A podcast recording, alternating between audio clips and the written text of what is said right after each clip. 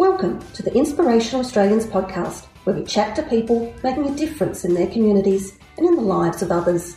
And here is your host for today, Jeff Griffin. Our Inspirational Australian podcast guest today epitomises the word inspiration. She's a neuroscientist with the UTAS School of Medicine, a director of the Australian Society for Medical Research, and also with Epilepsy Tasmania, as well as a science communicator and advocate. The current field of research is stroke and fatigue. She was the 2015 Premier's Young Achiever of the Year, the Tasmanian finalist for Young Australian of the Year, and a winner of the Australian Institute of Policy and Science. And also, just to add a little more, Young Tall Poppy Award winner in 2018. She was an ABC top five science scholar in 2019 and has also been an ambassador for public school education and is patron of the National Science Week in 2019. She is, in fact, the very amazing Dr. Lila Landowski. Welcome to the podcast, Lila. Thank you so much. It's an absolute pleasure to be here today. Well, I, I think I should be asking for your autograph. That's um, that's super impressive. Oh, thank you um, for that super generous introduction. Uh, my pleasure, and I'm really excited to talk with you today because you really have pushed the limits of what I believe one human can achieve in such a short lifetime. And in addition to winning the Premier's Young Achiever of the Year, you won the St. Luke's Healthier St. Luke's Health Healthier Community Award in 2015 and also the Career Kickstart Award in 2014. Looking back, Lila, what do you think the judges saw in you going back to those times? Well, Jeff, I think, you know, they probably saw that I was doing some really exciting research at the time. Um, I was uh, working in a lab um, trying to understand how to regenerate nerves in the skin. And certainly my early research suggested that we could actually do that. Um, I was also working really hard to try and communicate science, um, particularly to school students, and um, I guess try and engender a passion for science in the same way that had happened for me when I was younger.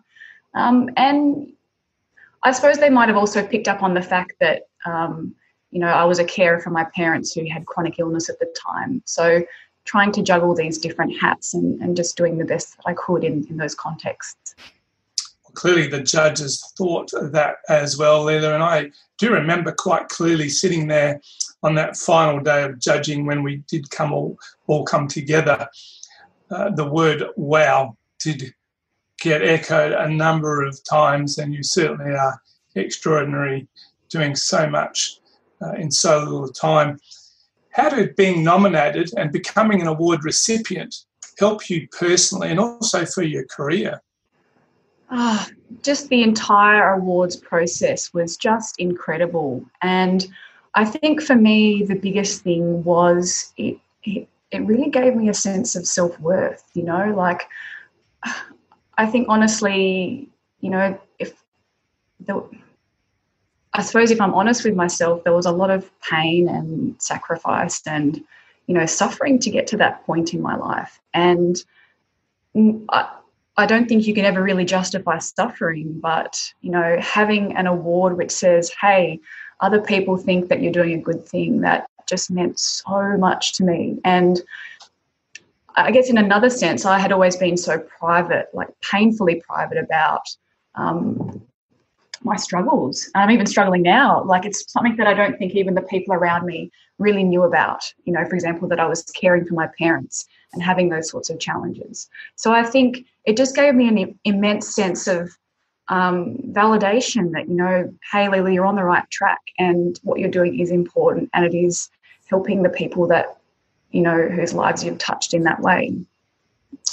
Yeah, absolutely. And uh, comes to mind, you should never judge someone by what they are saying, what how they're looking, because you don't know what they've just been through or what they're going through. So never presume anything. And I think uh, what yeah. you're saying is really important in that regard. Yeah, you know, we're all kind of like an onion. We've all got our layers, and and some people are happy to to to show and bear all, and others, you know, they've got a lot of challenges that they're facing. And if if you if you make assumptions about people, you're almost instantly going to be incorrect about someone. And I think just opening, uh, approaching the world with a sense of um, openness and not making assumptions about people is a really great way to kind of navigate these situations. Yeah, absolutely. Well, nominations for the 2021 awards open soon. Would you encourage our listeners to nominate someone they know and why? Absolutely. You know, it changed my life. It changed my life. You know, it's not just that it helped me, um, I guess, have a better sense of self worth, but it gave me exposure. It gave me a platform to really talk about things that I'm passionate about. And, you know, all of these things, whether you win an award or not, it's just the act of being nominated and knowing that someone thinks that you're doing a good thing and that they believe in you. That is so powerful. You will actually change someone's life by nominating them. Yeah, absolutely. It's that validation too that you mentioned is so important. People like yourself don't go looking for accolades, and as you said, actually quite uh, a withdrawn, maybe shy person in terms of sharing your story. But to receive that acknowledgement from someone to say, "Hey, Lila, you are amazing. We think you're doing a great job," is so important. So thank you so much for that. And anybody who would like to nominate a course can go to our website at awardsaustralia.com, check out the categories there. What have your priorities been uh, since winning the awards in 2015?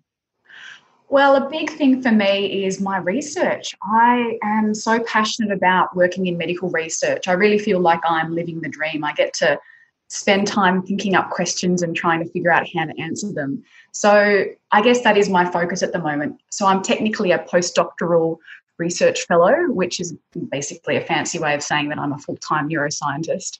Um, and yeah, that's what that's my focus. But also, what's really important to me is is trying to communicate science in a way that people can understand that is approachable. So those are my uh, my big things in my life at the moment.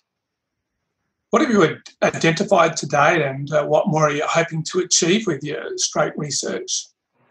Uh, so I've worked across quite a few different areas. You know, I've worked in um, dementia, I've worked in nerve regeneration, and if I just take a moment to talk about the work that I did in my PhD, which was um, involved in my one of the reasons why I won this award.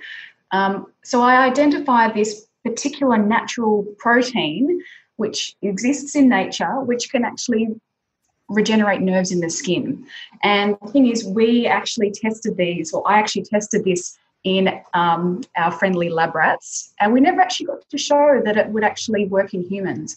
And it's really frustrating that you might have these really exciting potential treatments that could actually have implications for human health. You know, this might actually stop people from suffering from pain, for example. It's a big deal.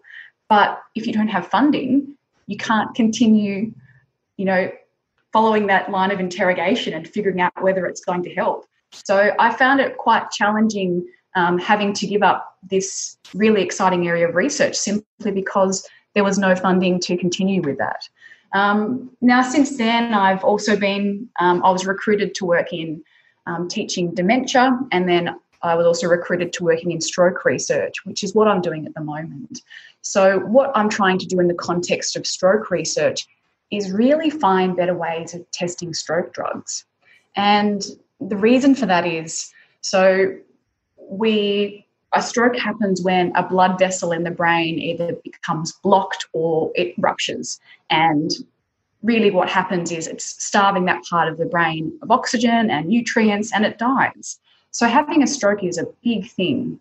Um, it's one of the leading causes of death in the world. And we've only got this one particular drug which can potentially help people. But really, it only actually helps a very small proportion of people who have these strokes. And the thing is, we've been trying to find stroke treatments for over 60 years. And there's, in fact, there's over a thousand drugs which work to treat stroke in uh, like a petri dish or in like an animal model of disease. And when I say that, I mean like um, if a, a, dog or a cat or a rat has a stroke. So we've figured out how to do that, but it's not working in humans. And you might wonder, okay, well, why is it working in this context, but it's not working in humans? And it's because of the way we're actually testing these drugs. So the way we're testing these stroke drugs is a bit flawed. It's not exactly what happens in a human. So what I'm trying to do is to develop a new way of testing these drugs to see whether we can actually have um, a better chance of finding a treatment that works in humans.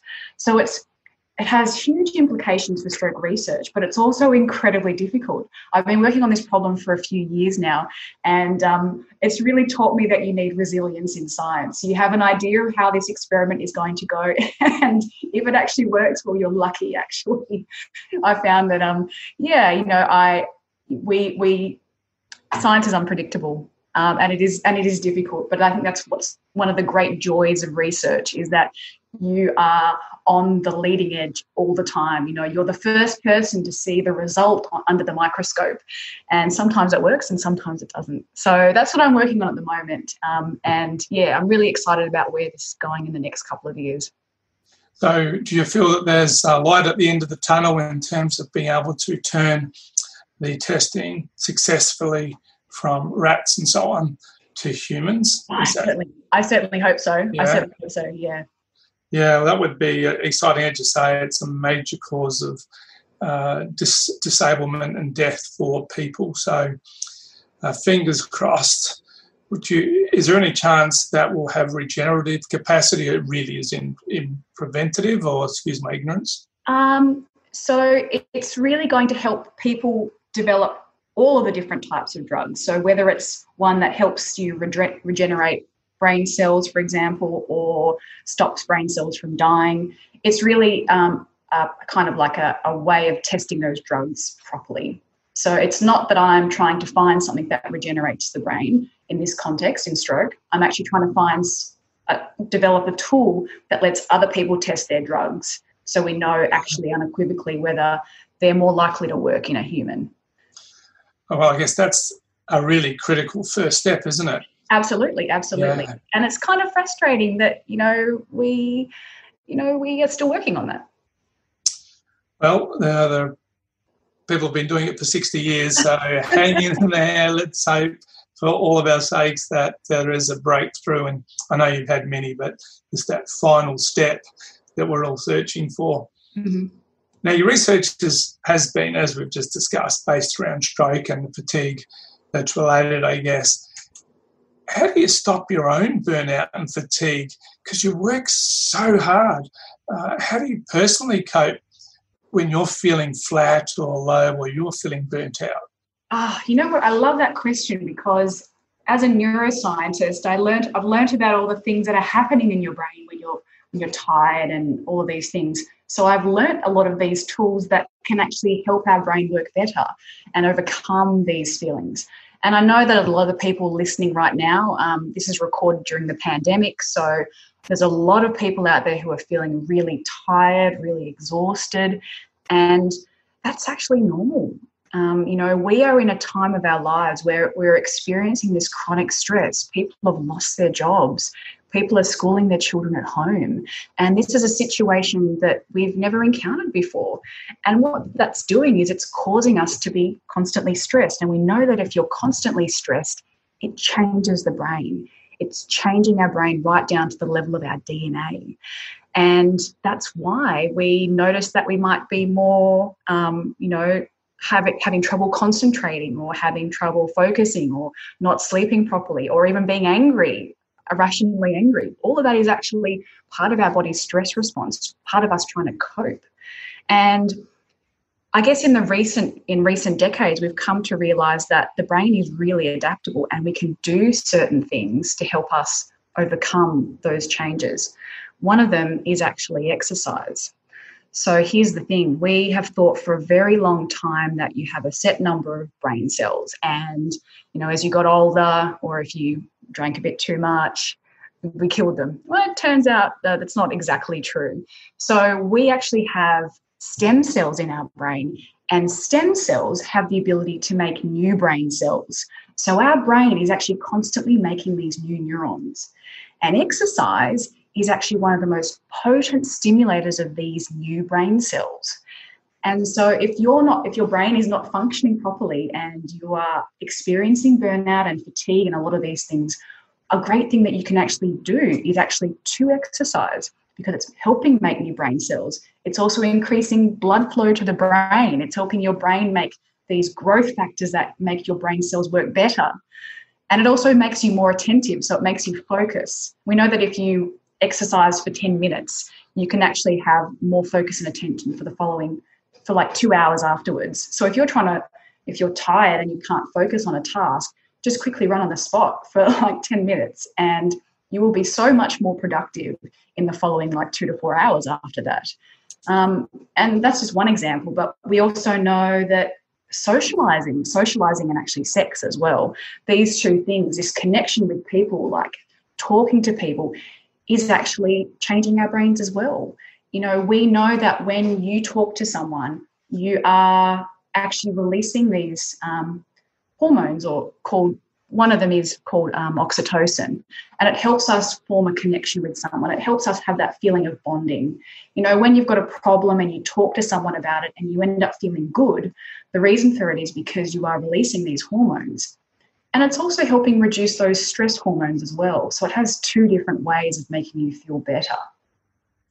And you know we've also got the way we eat. The way we eat can also affect how how fatigued we are. We know that um, people who are eating a high fat or a high sugary diet, which I think a lot of us are right now in in in this pandemic time, um, it actually makes us it stops the brain from making these new brain cells. So it's actually bad for our brains. I mean, we've always known that sugar is not really very good for you, but it actually does change our ability for our brain to adapt. So instead of having a high sugar or high fatty diet, like try and put the chips away and try and have something healthy instead. We know that actually, if you um, try intermittent fasting or if you um, use calorie reduction for like if you reduce your dietary intake by 20 to 30%, we know that that also helps you make new brain cells. So, there are all these different things that can actually make you feel better. And it's not just like feeling less tired, but they'll actually make you feel make you feel happier.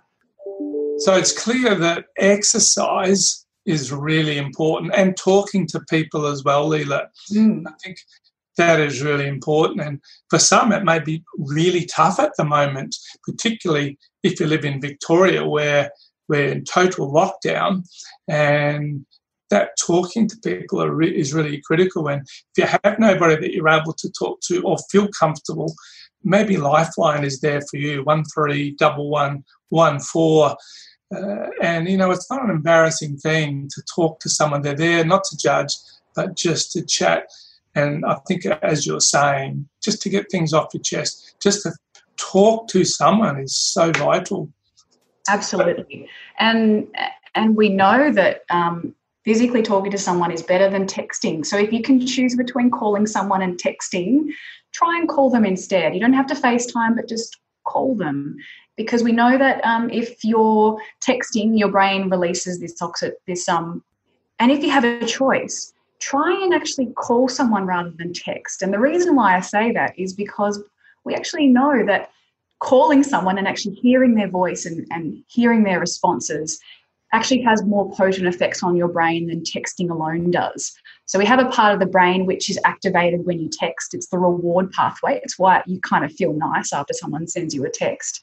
But when you're talking to someone, you're getting that reward pathway activated, but you're also getting that oxytocin, that thing that makes you feel good and makes you feel connected with someone. It's that stress relieving hormone. So, in that context, if you can, try and call someone rather than texting them, and it'll, it'll make a difference. You'll feel it. Sounds very sciencey, Lila, but um, in all seriousness, such good advice because it is really, really critical. You may not know there's uh, since I was 20 year old, there, which was a while ago, of course. I made a promise and a pact to myself that I would pay five compliments every day, oh, every day of my that. life, which I have done. And at the moment, my wife's getting a lot because I don't see too many people. Um, but yeah, five compliments a day. And there are people in our team who have said, What if people think you're a weirdo? And I would say, what does it matter? You know, if one person a week thinks I'm a weirdo and the others have all benefited, then uh, all power for that. So I've had people stop, turn around and say, hey, thank you so much for that. I really needed that. You just made my day. And that makes my day. So, really important to exercise, to talk, and to be thankful and thank. Yeah. For what they're doing for you. And of course, that is what the awards are all about is thanking and acknowledge people who make a difference. Yeah, we need you to have an award. Making us feel so great. My award is um, being able to give others an award for what they do. That wow. keeps uh, keeps me going day by day, and I enjoy getting out of bed so much because if we have the chance to nominate one more person, you know what? That's that's absolutely brilliant for that validation and, and the thrill that they will get, and of course not forgetting the person who makes the nominations. It's really exciting for someone to be able to acknowledge someone else as well. It's a real thrill for them too. Just changing pace for a moment, what's something that we might not know about you? Ooh, um, I love music. Music is life to me, and I used to be in a band, which is exciting. Um, wow, what did you? What were you doing in a band? What was your role? I, I was the percussion. I was the shaker. I was the tambourine. I was the triangle. It's just yeah. well, you're a bit of a mover and shaker, so that works. Yeah, all all of that. Yeah, I I love it. I love it. Another thing that I really love is fishing. I there's something really um, I don't know, organic about knowing that you can go out and catch your own meal and and provide for yourself. And particularly as a kid, when obviously I didn't have money, I'm like, well, I can still provide. It was it was a good feeling. Beautiful. I think it's really important to um, to have something. Uh, and speaking of that, what's your passion and what compels and drives you to keep achieving and to achieve so much already? Oh, you know what? I think um, I think suffering teaches us something that no book could ever really teach us about empathy, you know? You know, it's this thing that is really troubling at the time, but it ends up being a gift that helps us breed compassion. You know, I think it's really hard to empathize with someone and um, be be driven by that if if you haven't walked that path. And you know, we've all had layers we're, we're if we're all an onion, we all have our layers. I've layers that I haven't talked about, and I'm not going to talk about that here today. But I just feel like if you have um, had certain life experiences, it certainly allows you to help people who have experienced similar things and have a, have a level of connection. Um, another thing that's really important to me, that really drives me, um, that I'm passionate about, is just seeing the people that I love succeed.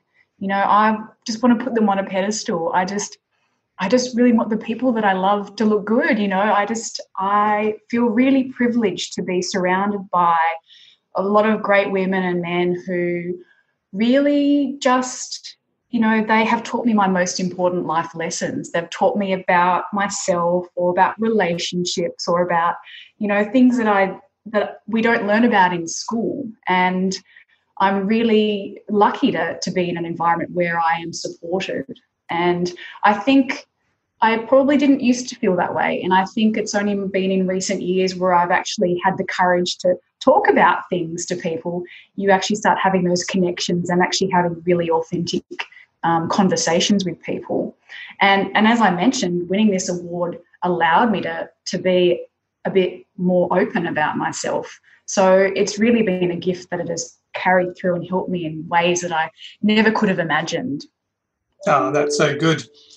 And our listeners, I think, are just starting to get a glimpse that Lila's a very gentle, kind, caring, and giving soul. And you're always looking to make a difference for others. And I've always admired that about you, Lila, from the, you know, when when we first meet someone, you can often know what type of person they are. And I sense that from the first time I met you at the awards presentations in 2014 having, of course, met you via a judging process, not physically, but uh, in writing uh, and so on. So it was, it's a privilege to actually put faces to the names that you read about on paper at a judging process uh, and then meet them personally. And you certainly uh, didn't disappoint in terms of all the things that the judges thought about you. So I really admire and acknowledge the work that you do, but the person that you are as well. And of course, you then went on to be an executive judge member the next year, and you've been to a number of our award presentations as well, following your um, your wins in the two years of 14 and 15. What's next for Lila? Ah, it's a million dollar question, isn't it? I honestly, I'm living the dream now. I'm doing the job that I dreamt of doing when I was seven years old. I'm a medical researcher, and that's incredibly exciting. Um, obviously, I love communicating science as well, and I love having both of these two things in my life. So I, I can't live without research, but you know, who knows what opportunities present themselves, and I'm certainly op- open to opportunities as they as they arise. We'll see. We'll see, Jeff. Well, let's hope the funding for your current research into uh, stroke and fatigue remains constant so that you yeah. do find that elusive ability it is precarious, I will say. Like the success rate is like 10%. So we, we are hoping that we'll get funding for next year, but you know, also that might not happen. So we'll see. Well, let's fingers crossed. And if anybody's listening out there that can have an impact on that, come on, guys, girls, let's get it together. Um, what do you think the world needs more of right now? Ooh, um, one thing that I I find challenging just on social media is we have a lot of misinformation, and I think we really need more critical thinking. You know, we often don't think that individually we have an impact, but you know, if you share something on social media that is fake news, your loved ones don't necessarily know that it's fake news. They'll probably just think, okay, you know, if Lila thinks it's true, then it's probably true. So I'll share it and you know, and then their friends will share it. And you can quickly see how one person can actually change a lot of people's lives by sharing a bit of bad information. And I think we really have a responsibility to our friends and to our family to kind of just take a moment to, to do some digging and make sure that we're not sharing fake news. And yeah, so it really comes down to critical thinking. We need more critical thinking. Yeah, I think one of the problems with social media as well is that people are very keen to provide destructive feedback rather than constructive. Yeah. And uh, I think it's really important to feel that you're in the place with that person or you're talking face to face, whether it be live or Zoom or whatever, rather than as uh, someone that has no face and you can say whatever you like with without mm. repercussions. And I just find that to me is uh, a sad thing with social media. Yeah, you're absolutely right. Um, if I could just add one more thing actually on that, I think a lot of people are sharing things online and, and they really mean well. They really want people to have this piece of information that might help them be healthier or happier or understand something a lot better. Um, but I guess really, I just think we have a responsibility to do a little bit of digging and to make sure that we're sharing something that's the truth. Um, you know, look on Snopes, for example, and see whether it's fake news or not. Um, and that's a great way of, of getting a quick understanding about whether something is true or, or not. Yeah, that's so that's so right, Lila. We do have good intentions by the uh, largest part, mm. and uh, conversely, don't attack someone because they might get a little bit wrong mm. uh, or they have good intentions but uh, providing information that's not exactly right. Mm. By all means, let them know, but don't attack them. Mm. As you said, they're probably doing it with every good intention. So you made a really valid point there. I think we're solving the problems of the world just quietly. Uh, is there one piece of advice that you'd like to leave for our listeners?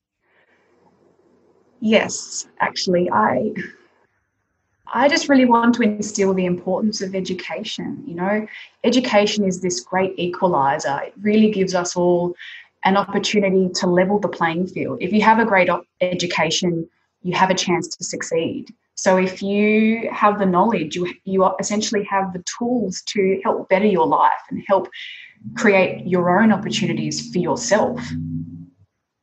Yeah, you've done quite a bit in the media as well. Uh, you know, you've done a number of uh, gigs for various media. Can you tell us a bit about that? Um, I've, I've been doing science communication on for about 10 years and i guess at least the last six years kind of doing things through the radio and writing articles and that sort of thing so i, I started a, after the young achievers awards after i won premier's young achiever of the year i started doing a radio program called the landowski report on abc radio hobart in Bre- the breakfast show and then I ended up doing um, a program called Science Club, where we talk about exciting new science in the evenings. Um, I've been doing stuff on um, Hit 100.9's Jimmy and Nath program called in a program called Dr. Lila. I'm also doing a bit of a breakdown of exciting things. Um, and last year I was one of the winners of the ABC's um, top five science scholars. So me along with four other um, really fantastic researchers from around Australia, we learnt a little bit about um, how to communicate and how to do things more effectively, essentially, through this two week internship, which we did in Sydney, which is incredibly exciting. And it's given me um, connections and opportunities to keep communicating science um, through ABC news articles and through that sort of thing. How brilliant! That is so so amazing, and um, feeling very privileged to be talking with such a megastar uh, today and I'm sure our listeners will agree. Uh, you are an amazing person, and uh, I do feel very inspired to know you, but also to hear your story, Lila, and the things that you've done since winning the Tasmanian Young Achiever Awards. Um, where can our listeners connect with you online if they want more information or to follow your journey? Um, you can find me on Twitter, on Instagram, and on Facebook by looking up the Rocket Scientist. So literally just type rock like R O C K at at scientist. And the reason why it's called the Rocket Scientist is because a few years ago, um, I had a friend called Emily Ainsley, and she gave me this nickname, the rocket scientist. It was a bit of a play on words. She's like, "Oh, you rocket science. You're a rocket scientist." love it. But that's how it stuck. That's where that name comes from. I don't do geology, and I don't do things with rockets. I am just that's just my nickname. So you can you can look me up on those different um, forms. You can also find me on LinkedIn, and yeah, I hope you can connect with me there. Well, Lila, thanks so much for spending some time with me today and, of course, with our listeners. You're an inspirational Australian, and it really has been great to catch up with you again, even if via Zoom. And if anybody would like to get the links to, today, to today's chat with Lila, head to awardsaustralia.com forward slash podcast. Lila, thank you so much. It's been really wonderful. Oh, it's been a huge pleasure. Thank you so much for the opportunity to talk to you today. Thank you, Lila. Now, until next week, stay safe and remember, you can be the difference. I hope you enjoyed today's interview as much as I have. We would love you to subscribe to our podcast so that you won't miss an episode. Join us each week as we talk with ordinary Australians achieving extraordinary things. Did you know that Awards Australia is a family owned business that proudly makes a difference in the lives of those that make a difference for others? And we thank our corporate and not for profit partners for making our award programs possible. Do you know someone that's making a difference? Or maybe your business might like to sponsor an award. Contact us through our Instagram page, inspirational.australians, or head to our website, awardsaustralia.com. It would be great if you could share this episode with your network because who doesn't like a good news story? And please rate and review us. We would really love to hear your thoughts. Until next week, stay safe and remember, Together, we make a difference. Thanks for joining us today on the Inspirational Australians podcast. We hope you enjoyed listening and have been inspired by ordinary Australians achieving extraordinary things. So it's goodbye for another week. Remember, together we make a difference.